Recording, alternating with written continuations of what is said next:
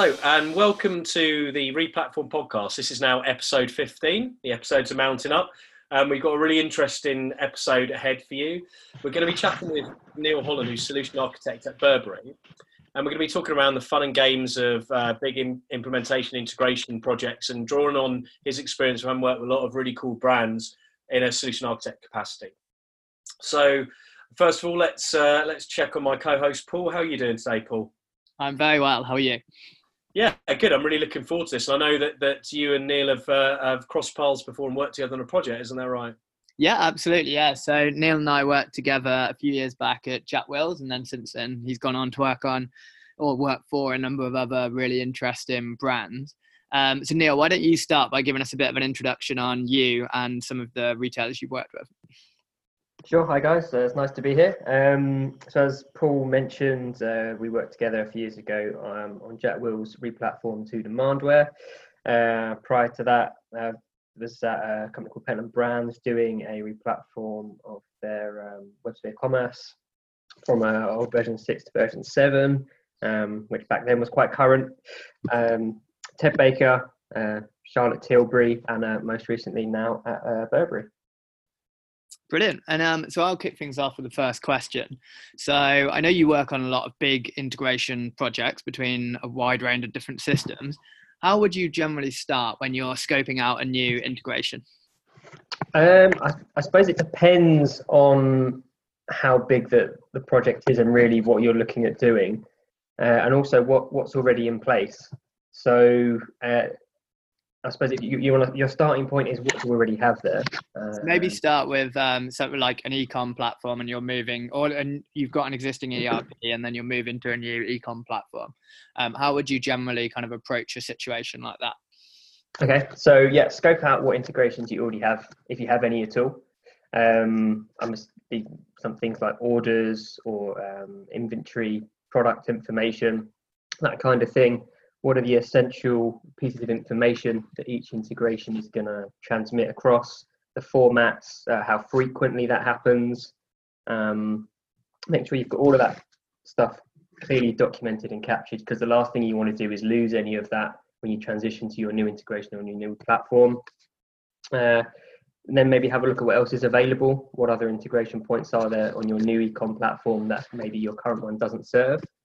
Um, extra information you can get out of that, and then that just helps your business run uh, more effectively. Um, and then maybe have a look at what else can be improved for later down the line. What are the current pain points that the business has around integrations? What information would they like to get out of um, the ecom platform into the ERP or vice versa that maybe they can't do right now? Stock uh, or up to date stock is always a good one, and the frequency of that. So that's maybe how I would, at a high level, start to roadmap things out and then drill into the detail from there and when you're going through this process, I'm always really interested in the discovery process. Having worked on a lot of projects, same, same with you and Paul, discovery process is never uniform. How people approach it, what effort they put in, what they prioritize always varies. So, for you and what you've learned over the years, what does good discovery look like? How do you approach that process, and what do you normally focus on first? I think good discovery. Uh, I think the key thing for good discovery is that you can't rush it. Um, you know the old saying of a stitch in time saves nine the, the more time or you spend on discovery the less time you're going to waste in future maybe unpicking decisions that were made uh, in haste assumptions that were based on things that you never really uh, delved into. Um, yeah and then just again just map things out bit by bit get everyone involved with that particular area in a room talk it through map the flow out completely so that everyone's on the same page as to what is they're expecting to happen at the start and end of that process for that integration. Um, and then I suppose it's also help, helpful to frame it from a business context of what what value are we looking to get out of this integration. Um, what, you know, what's the business process it's driving, and then from there you can sometimes uh, tease out some key details that might otherwise be missed. Um, I, I, guess touching on um, what you just said there, and I know you've worked with quite a few multi-channel brands and retailers. Mm-hmm. Um, you talked about kind of bringing people together and getting everyone in a room. Who are some of the kind of main stakeholders for that example that I talked about earlier? So integrating kind of maybe an ERP or an OMS with a new ecom platform. Who are some of the stakeholders that would be most relevant? Okay, so yeah, so for that, that example, let's let's take ERP um, as it's something that's quite relevant to my uh, recent um, history. Uh, finance are absolutely critical uh, in that in that meeting. Um, when you're talking orders and, and movement of money um, between customers into a business, they want to make sure that everything that's happening uh, on your ecom platform is being reflected back into their ERP. Similarly, for inventory, need to make sure that what the stock value you're holding on your books is accurately reflected uh, in your ecom system, that what you're saying to customers is available is there. Uh, so customer service probably also quite ha- handy to have involved. You know, what, what are the things that they uh, have customers call up uh, quite frequently about? How many orders are you um, short picking because the inventory is not right on your ecom front end? those are the kinds of things I would uh, look to look to get the right people in the room for. So uh, finance, customer service, and your your warehouse, your uh, fulfillment guys uh, are key there as well. So you've got those those sort of three people I would say, are, or those three groups of people I would say are quite critical. Mm-hmm. The question uh, leads on to that for me, Neil, if you don't mind, is mm. documentation. I, have been in a lot of um, heated discussions about the right way to document what's captured from a business process and requirements point of view out of, out of discovery. What, what have you found that works for you and works for the teams that, that you're leading? So, is there a specific type of um, format, you know, use case models, user stories? How do you normally like to work? It's it's a very good question because I think it, it's as you say, it's varied everywhere that I've been, um, and I think every yeah everywhere has its own sort of slight different variation or on the same theme, whether it's user stories whether they're trying to represent a business requirement or a customer requirement, um, and they can be quite quite different things. It's trying to.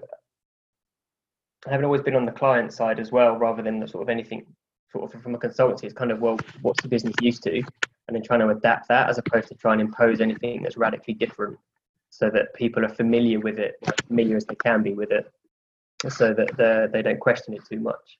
Um, so there's a fine line between trying to, I think, change the the way that requirements are recorded um, to fit what you know, as against to um, what people might be used to, or, or, or reflect the wording that they might be um, familiar with. I don't know if that's properly answered your question, but yeah, no, I, I think definitely. I guess that that flexibility is quite important because if you try and impose a method on people that they don't like and aren't used to, it can actually put more barriers into the process. So yeah, that that does make sense. Okay, but I mean personally, uh, I have a preference for user stories for caption requirements, whether that's from a customer perspective, so completely solution agnostic. This is what I want to do as a customer, and this is the end result I get, versus more of a business requirement of this is what we would like to happen, maybe how we would like it to happen um, to a point it, it just depends on then how you break that down to the technical tasks for your developers to deliver. Um, and that's where the, that's where the, the, key bit really is there is just um, however you capture those requirements is just translating that to a technical task for someone to uh, deliver yeah that does make sense if you capture and user stories then it's closer to being ready for development pipelines mm-hmm. so yeah um, I'd quite like to come back to the you uh, made a few um, interesting points around integrations in ERP, etc. Mm. So I'd love to probe a little bit further, if you don't mind, on ERP and OMS integrations. Mm-hmm. Uh, the, the, stuff that I normally find comes up is that people talk about you know data transfers, and there never seems to be a common view of should that be batched, should it be every 15 minutes, should it be real time? If it's real time, is that a um, impact on performance from constant polling? Do you have a preference from a solution architecture point of view about frequency of data transfers, which systems should be in control and masters of the data? Oh, probably some very strong views on some of that. Um, it, it, go, go forth with the strong views. We like strong views. I, at the risk of sitting on, on, on the fence to begin with, it, the answer is it depends. Um, depending on the data that's going across that integration as to whether it should be or whether it's best to go batch or real time. Um, I suppose always look at the impact to the business of if it's real time, what value does that drive? Is it worth having that information come in real time? Will it allow you to do anything differently that will affect the bottom line. Uh, if it doesn't, you can probably batch it. Uh, taking that bottom line part of it to one side, the customer experience as well. Uh, will it matter if that order goes to the warehouse or your OMS in real time, uh, or can it wait five or ten minutes? Um, what, you know, what's the impact there on getting that order out the door or having that hit your uh, OMS? Um, and there are other, other questions to follow up on that. Uh, so, if it's real time, will it consume your inventory in real time? Versus if it's batch, how do you then handle uh, conflicts of inventory against orders if you're low on stock? Um, also, source so and then systems of record. That's a very important question to get answered uh, as early as possible. Um, it depends how you manage your business and, and, I suppose and what other integrations you've got going on. But I suppose financially, you'd want your ERP to be your master of record. Um, inventory could sit in your OMS, maybe should sit in your OMS if you have one, uh, or your ERP, depending on how you how you operate. Um, and that's I suppose going to depend then on, on on your integrations going out to your ecom platform um, and how uh, how um, how quick they need to be.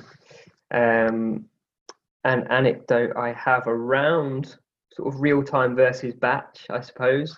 Uh, I think this is maybe more of a technical example, but um, it, whilst it may seem the, a great idea to have everything real time, and there's lots of technology out there that lets us do that with uh, queuing and so on. Um, the underlying infrastructure that supports that needs to be considered and I suppose properly load tested, especially if you're going to move from a batch uh, batch um, processing to real-time processing. Uh, how long that those processes take to run is important. So if it's batch, you know it takes a long time. Fine, it takes a long time, and then it will fetch the next batch um, based on maybe a, a timestamp or something like that. But when you move to real time and those processes haven't changed, they still take the same amount of time, then you could have, if you're allowing um, sort of parallel processing, you could have a, a lot of processes running at any one time. And then you may hit a ceiling on sort of the number of processes that are you're allowed to run concurrently, especially if you're on a SaaS platform. Um, that can happen, if you're not careful. And then you, are sort of in a, in a different um, you've got a different problem to deal with where it's not just well my processes are taking a long time but you know orders are getting through eventually you've got my processes are taking a long time and now i'm stuck because i can't run anymore um, and then orders are still backing up so it, it's uh it, I suppose it's just weighing up the pros and cons of each. Sort of, if it ain't broke, don't fix it, uh, unless there's a really valid business case for doing so. Yeah, lot, I think the it depends answer is uh, is often the the best answer to start with. Um, I often do that as a consultant, and but then clarifying what that really means because I, I, yeah, I guess there's never a hundred percent right answer. But interesting to hear your views on batch versus real time because it's something I often struggle with when uh, people have strong views in one way or another. Yeah, I, a lot of people do. I think um, you know a lot of people say real time because we can, um, I mean, again, but does that mean that we should just because we can, if there's no business value to it? You know, what will it allow us to do differently? And if they can't answer that, then there's probably not a good reason for it. Yeah, I, I like that way of framing it. Actually, is is what's the business case for doing it? Is is there a, a critical issue that needs to be um, unpicked, or is there a business advantage? And if not, then why do it? You could focus effort elsewhere. Yeah, you know, it, absolutely. And if you, you know, if maybe um, take take a real life example. It's coming towards the end of your next day delivery window, for example, and you want to make sure you get as many orders through to your warehouse as possible. You've got a 20 minute, 15 minute um, window for your batch normally. Maybe if your system allows it, you can run that a couple minutes more frequently towards the end of the day, just so you get a few more orders through. You know that that that's always an option. It's not real time, but you're kind of um, pushing it as many through as you can just by running that batch a bit more frequently at that particular time of day. Um, I have a question. So, Sure. loosely tying back into some of the points you talked about there. So, do you have a preferred route for integrating ecom platforms and an ERP? So, that being kind of a piece of middleware um, or API connections or flat files. Like, what, um, yeah, what's your preferred approach there, and what do you see as like the main benefits? Uh, I think th- this is something that really comes down to business capability and who's going to be running that that route um, for you as a business. If you've got resource in house that are tech savvy enough to maybe not build the integration from the ground up, but to maintain it, then um, sort of a, an iPaaS solution, either MuleSoft or, or, or Dell Boomi, something like that, could be um, good enough. Um, there are plenty of plugins, um, sort of one of the better description out there that will help you uh, hook up your ERP to certainly a lot of the ecom platforms that are out there. Um, just some of the gotchas on those is that they are, I suppose, a couple of the ones I've encountered are quite tech focused. So it will tell you that something's gone wrong. It won't necessarily guide you through what you need to do to correct that issue and you may, as a business user, be faced with a, uh, a large JSON file or XML object that, unless you you're familiar with these things, may take you a little while to work out what to do um, and how to go about fixing it. So it's yeah, I mean, I've used uh, plugins, um, iPaaS solutions, um, sort of direct APIs, flat files, all variations of it in, in the past. Um, but it just comes down to business capability. I think at the end of the day, as to what I would recommend uh, for someone, because what's right for um, some people isn't right for others. It, it just depends, I, I, suppose. Again, sitting on the fence. That makes sense. Um, so. Yeah, on a couple of projects recently, I've been working more with iPaaS solutions, and it feels like that's um, the way that a lot of uh, businesses are going. Um, mm. If there were more systems involved, would you be more likely to look at that kind of route? Yeah. So I, what I like about um, say as a as a solution to, to some of these things is you, you can make it, I suppose, as complicated as you want, uh, or put as much through it as you want, depending on, on how the licensing works for you. But um, certainly, I've seen it where we've had flat file integrations to to warehouses go through in iPaaS. We've had uh, API calls go through. We've set up webhooks for incoming traffic. Um, so, I mean, they're a handy solution. I think, again, if you've got a team that can help you manage that or you're paying the vendor for support uh, on that, they're a really useful tool to have um, because a lot of them come with pre-built connectors that you can just sort of deploy and you don't have to worry about uh, configuring something for a new system because yeah. quite a lot of these systems are already catered for uh, all you know it's on their roadmap to, to cover them off soon. So uh, they're they're a nice easy way to to stand something up quickly if you've got the resource to be able to uh, to, to dive in and um, get yeah to get stuck in. Yeah, yeah. One of the things, so one of the ones that I've been playing about with a little bit, and um, it's probably a bit lower end. So I don't know if you will have uh, been exposed to it before. Um, it's integrator.io um, from Celigo. Mm-hmm. One of the things that I really like about that is, uh, so I was working on, I was working with a retailer who was a bit smaller, um, and there were various kind of systems involved, so WMS, OMS, and the ecom platform.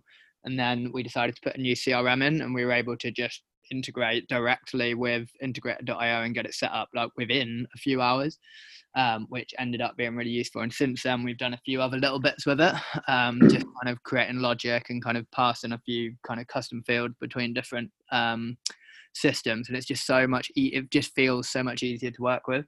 Um, so yeah, I feel like it's been uh, that has definitely been a good thing for me recently.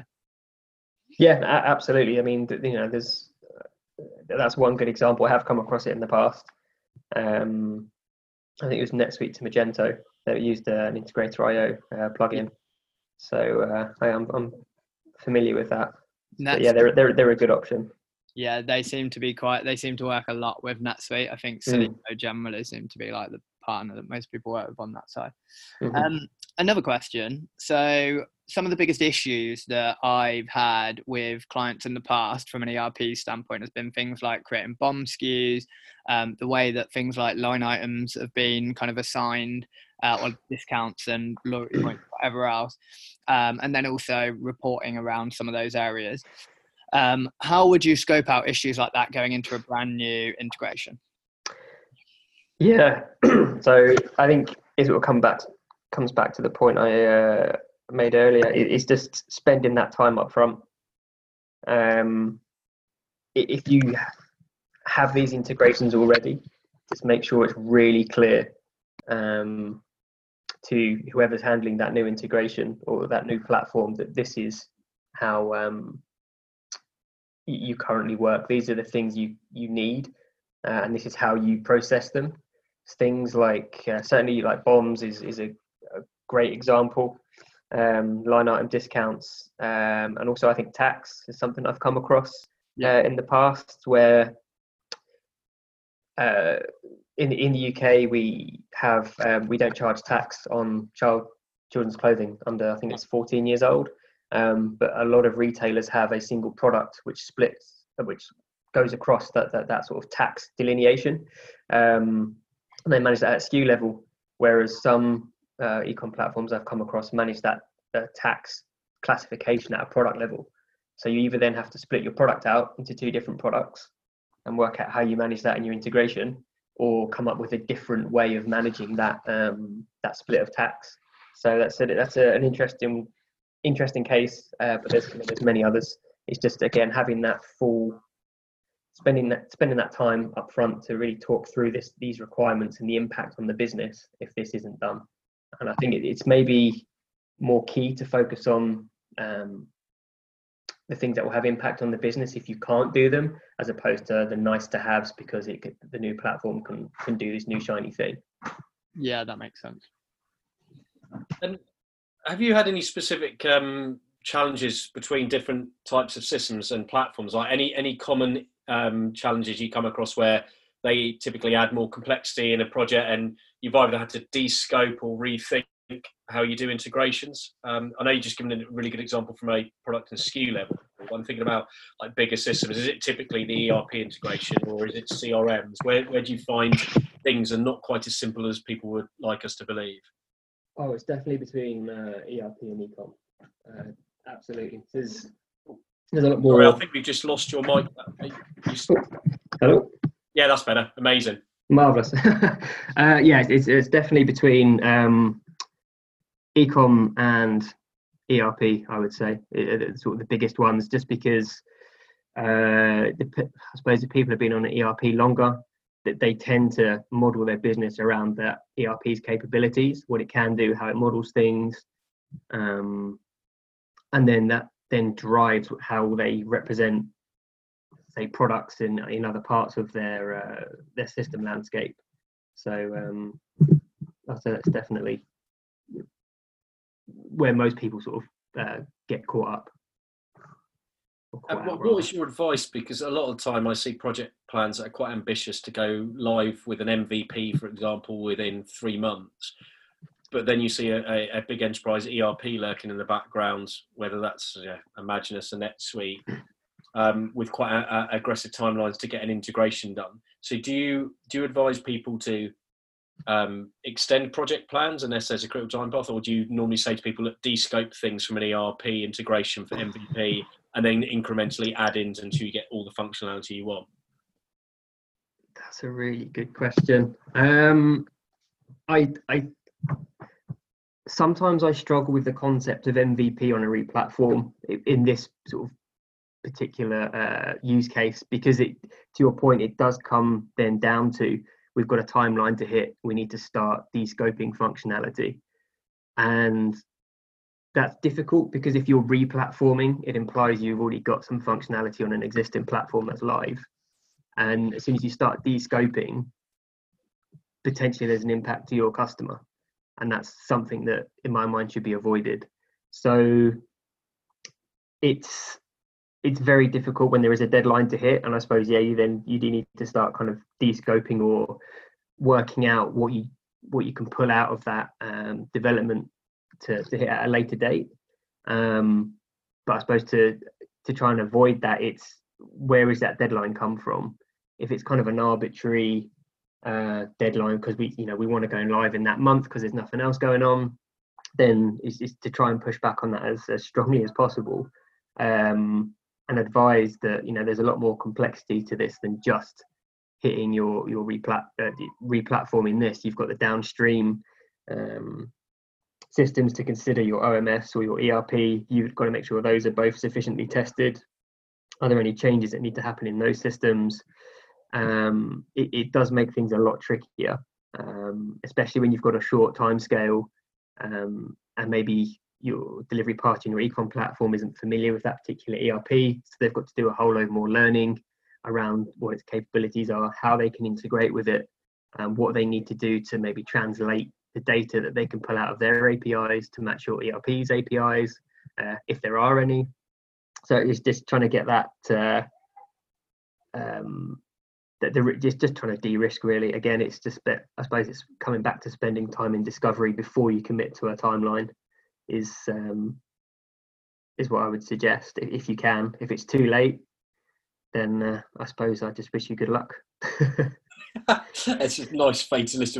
Yeah, and I do understand you're saying because they're, they're, I guess the reality with something as critical as an ERP is when you start descoping, you, as you said, you can have a material impact on the customer service, or even internal process like financial reporting reconciliation which can then screw up other areas of the business. Have you got is, is there anything that you've learned over the years that helps speed up the process when working with like an erp provider? Are there any critical discussions you should have first before you look at all the other capabilities within erp uh, I, I suppose it's know what you want which is an extremely tricky question to answer. Um, make sure you've got your requirements clearly mapped out uh, as as much as possible. What you know, what are the key capabilities within the biz, your business that you want this new platform to be able to deliver? Um, you know, over and above what you, any current system can do, but what are the processes that support and underpin how your business works and um, needs to be able to work and function and operate that this ERP needs to do. Um, and then from there work out how it's going to do it for you based around all the other systems it's got to integrate with. I think that's quite a nice point actually because a lot of the times client teams haven't prepared enough about mapping and defining their processes so that they go into discovery and then you've got a time lag whilst those processes get defined and discussed and reviewed. So it, i guess that's a really nice takeaway for anyone listening in client side is go into discovery with as much process documentation and mapping as you can possibly bring yeah, yeah, completely. Um, I have a question. So I've had a few situations over the last few years where clients have wanted to move both ERP and e-commerce platform at the same time. What's your general view on this? If you had the option, is this something you would advise against generally, or is it something that you're quite pro? Um, Why? if you can possibly avoid it, I, I would strongly suggest that, that you do. Um, if that's not possible, then I suppose it, you know that the, the documentation and requirements and co- become even more critical. But I think over and above that, it, it's coordination and communication between everyone that's involved is going to make or break that um, that those projects. Just making sure that everyone is completely aligned as to what the other's milestones are what they need to be able to deliver to those milestones. Um, yeah, I mean that that's it. To distill it in, into that, really, it's just coordination and communication. Yeah, making sure everyone's on the same page. I have um, so I, there was a project once where I was really nervous. Um, so it's quite a tight deadline, and I was really against the idea of doing both at the same time. And there was no real mm. need to do both at the same time. And then it did actually end up being a really positive thing. So they hit their deadline, um, and although they ended up doing a bit of an MVP on the ecom platform side, um, I think it did really benefit them because then they were in a position where they could kind of really push the like new kind of net new features and development side of things rather than just going straight into another massive IT project. Mm. I, I, mean, you know, that there are if, if you can get it right, there are absolutely benefits as as as you um, sort of alluded to. You can then start to deliver value against those new platforms. Uh, and I think that's the, what makes it attractive. Um, yeah. For people to attempt is the fact that we know once we're on, we can do all these nice new things. It'll be great, but you've just got to manage it really carefully. Yeah, yeah, I completely agree.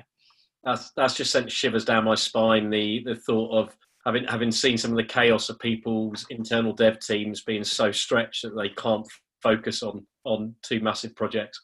Mm. Good, good luck to people doing that. I, I can understand the, the, the benefits you're talking about though. I just don't want to work on one of those projects. Yeah. no, like... no, no, I wouldn't either. yeah, not again. And, uh, that leads me on nicely to the, the, the last question I've got um, there, which is I know you've talked a little bit about this in, in, in, some of the previous answers, but what are the most common risks that, that you see screwing up projects that people need to, to mitigate against? You know, I know you talked about things like getting the right people involved is critical, but anything else that we not talked about where you think I see this time and time again, it can derail projects? Think about it.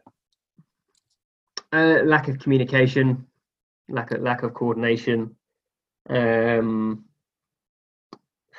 not built here syndrome.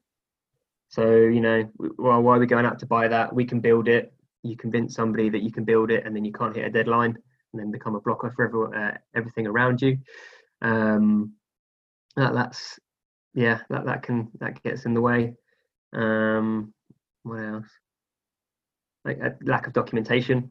Nothing's written down so you're relying on what's in somebody's head. Maybe when they used to do that process like a couple of years ago and it's maybe changed. Um, yeah i would say and yeah and that's that's probably some of the, the, the bigger things i would think. It's just that lack of coordination um, in trying to get things done. Um, people maybe siloing information because they or their resource because they want to deliver their part of the project on time, not realizing that has a knock-on effect somewhere else. Yeah, I think the communication one's a really nice one to pull out because it's amazing, even little things like not having a proper kick-off session with all the stakeholders so that they know what the project is, how it's going to be delivered, what their roles and responsibilities are, and then that le- that frames everyone up front to to be ready for it, rather than people sitting in a room in a meeting going, "Why am I here?" And you go, "Oh, what? Didn't you know why you're here?" Yeah, well, I suppose even worse is when you've you've left someone off of that initial kickoff, and then further down the road they say, "Ah, oh, but what about this?" And then you've got to go back to the drawing board because some important piece of information um, or, or needs development wasn't wasn't captured. So uh, yeah, it's just get everyone the right people in the room ask, ask, ask again. Are you sure this is everyone? And then uh, just documenting everything as much as you can in as much detail as you can. That makes sense. Um, so I have one final question. Um, what tips do you have for people that are looking at their integrations as part of replatforming their e-commerce platform? Um, are there any kind of things that you've done in the past that have had, or that clients of yours or businesses you've worked with um, that have had a really positive effect? Uh, I suppose yeah, document uh, your outcome. You know, what is it you, you, want to achieve with this this particular integration? Um, plan it out, I suppose, backwards. So if we were to launch on this date, uh, what what needs to happen um, for us to hit that date? I.e., is it achievable? Don't just pick a date out. Don't plan forwards, but plan, I suppose, plan backwards uh, if possible, and, and communicate it out. Make sure that everyone that could be impacted by that particular change uh, is aware that it's happening.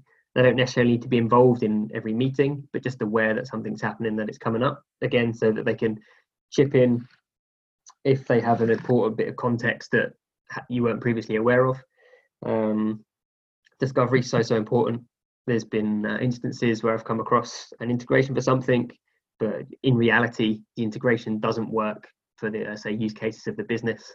Um, an example, I suppose, would be uh, gift messaging. Of, um, I think it was Magento M1, where you can capture a gift message with a to and from uh, on the front end, which is fantastic.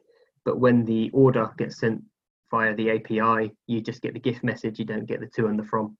So there's some customization additional to the integration that you need to factor in um, to things like that. So it's that's where it comes down to your, your documentation. It's uh, we do this. This is information we expect to get in this integration. Um, what's that going to impact? Is it you know is it out of the box? Do we need to do any customization here? Um, and ideally, you want to try and keep things as out of the box as possible to help speed up your delivery. But uh, you know, if you know where you're going to need to customize things, you can then prioritize your customization based on the impact of the business. And um, yeah, and just try and look as far ahead as possible to plan these things out. Excellent. Um, that all my questions have been covered. Uh, Paul, did you have you got anything else you want to ask, or has that given you uh, what you needed to get? No, I think that's brilliant. Yeah, we covered some really interesting areas and some really good advice, Neil. Great. Yeah, really appreciate it. Thank, thanks for taking the time to come on um, and for sharing that. I, I, think this has been a really useful episode. There's been lots of practical advice, and it's it's really good to get advice from somebody who's been hands on at the coal face across multiple um, big brands and projects. So, yeah, appreciate you uh, being on the podcast. No worries. Thanks for having me, guys. And uh, thanks to everybody as always for listening. If uh, if anyone wants to follow up and ask any more questions, Neil, um, are they able to shamelessly tap you up? Yeah, no worries. Uh, I think LinkedIn or normal social channels are probably your best bet. Yeah. Uh, what's what's your preferred social channel? Uh, I probably LinkedIn. I guess I barely okay. Use Twitter. Um, okay. Odd in this day and age, but there we go. So if anyone wants to give Neil a shout, it's Neil Holland. He's on LinkedIn. Look him up. Um, and yeah, so thanks for listening, everybody. If you've got any questions for me and Paul, um, fire across to us through social channels as well, and keep your ears peeled for the next podcast.